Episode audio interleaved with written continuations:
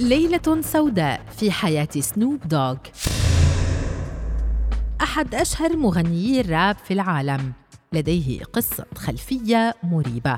فلديه الكثير من المكافآت المالية والمهنية. ولديه اسم علامة تجارية معروف. لكن الأمور لم تكن دائما جميلة بالنسبة لسنوب دوغ في سنوات دراسته كان الفنان غالبا ما يواجه مشكلة مع القانون. متعلقة بتهريب المخدرات وخاصة الكوكايين بل وقضى ستة أشهر في السجن.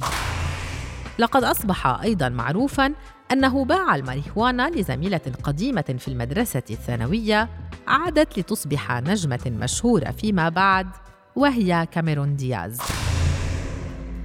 ومع ذلك فإن مشاكل المخدرات ليست هي الأسوأ في حياة سنوب دوغ فعام 1993 أدين سنوب دوغ وحارسه الشخصي بقتل فيليب وولدر مريم وأطلقوا النار على الرجل الذي كان عضواً في عصابة منافسة له في ذلك الوقت.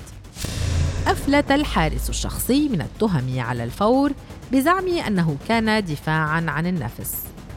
ولكن تمت تبرئة مغني الراب بعد ثلاث سنوات فقط أي في العام 1996